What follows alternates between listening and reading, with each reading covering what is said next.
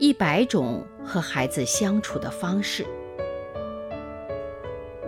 成长是一场旅行，我们和孩子一同启程。大家好，我是王宇。如何让孩子自觉地少看电视？看电视对大脑和身体正处于发育时期的孩子非常不利。但是如何让孩子自觉地少看电视，管理好时间，考验着家长的智慧。李亮的女儿上小学的时候，《还珠格格》正热播，女儿一看就被吸引住了。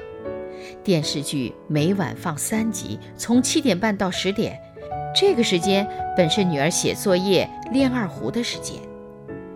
李亮很想劝女儿少看一点，但他明白剧情一环扣一环，他要是强行不让女儿看，女儿写作业练二胡的心思都没有。其实女儿自己也内疚，看电视的时候也陶醉，但等看完了却发现作业没做完，二胡也没练。但以她的意志力，还是无法拒绝电视的诱惑。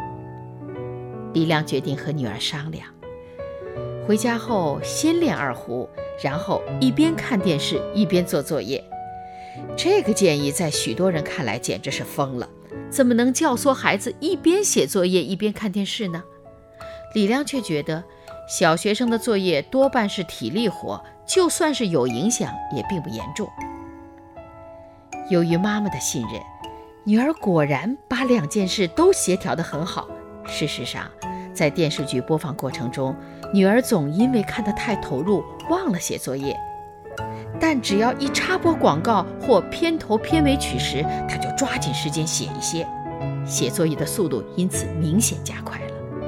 同时，她还更懂得利用在学校的零散时间写作业，回家后再见缝插针地写一些，作业都能完成。过了一年，电视台又开始播《还珠格格》第二部，李亮的女儿又开始了一个看电视的狂欢期。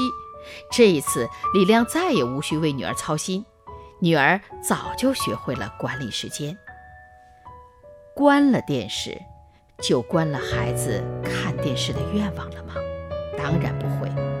遵从人性，不去劝说孩子抵抗诱惑，不让他在压抑中充满矛盾和痛苦，而是激发他们的自觉和自信，去寻找面对诱惑的方法。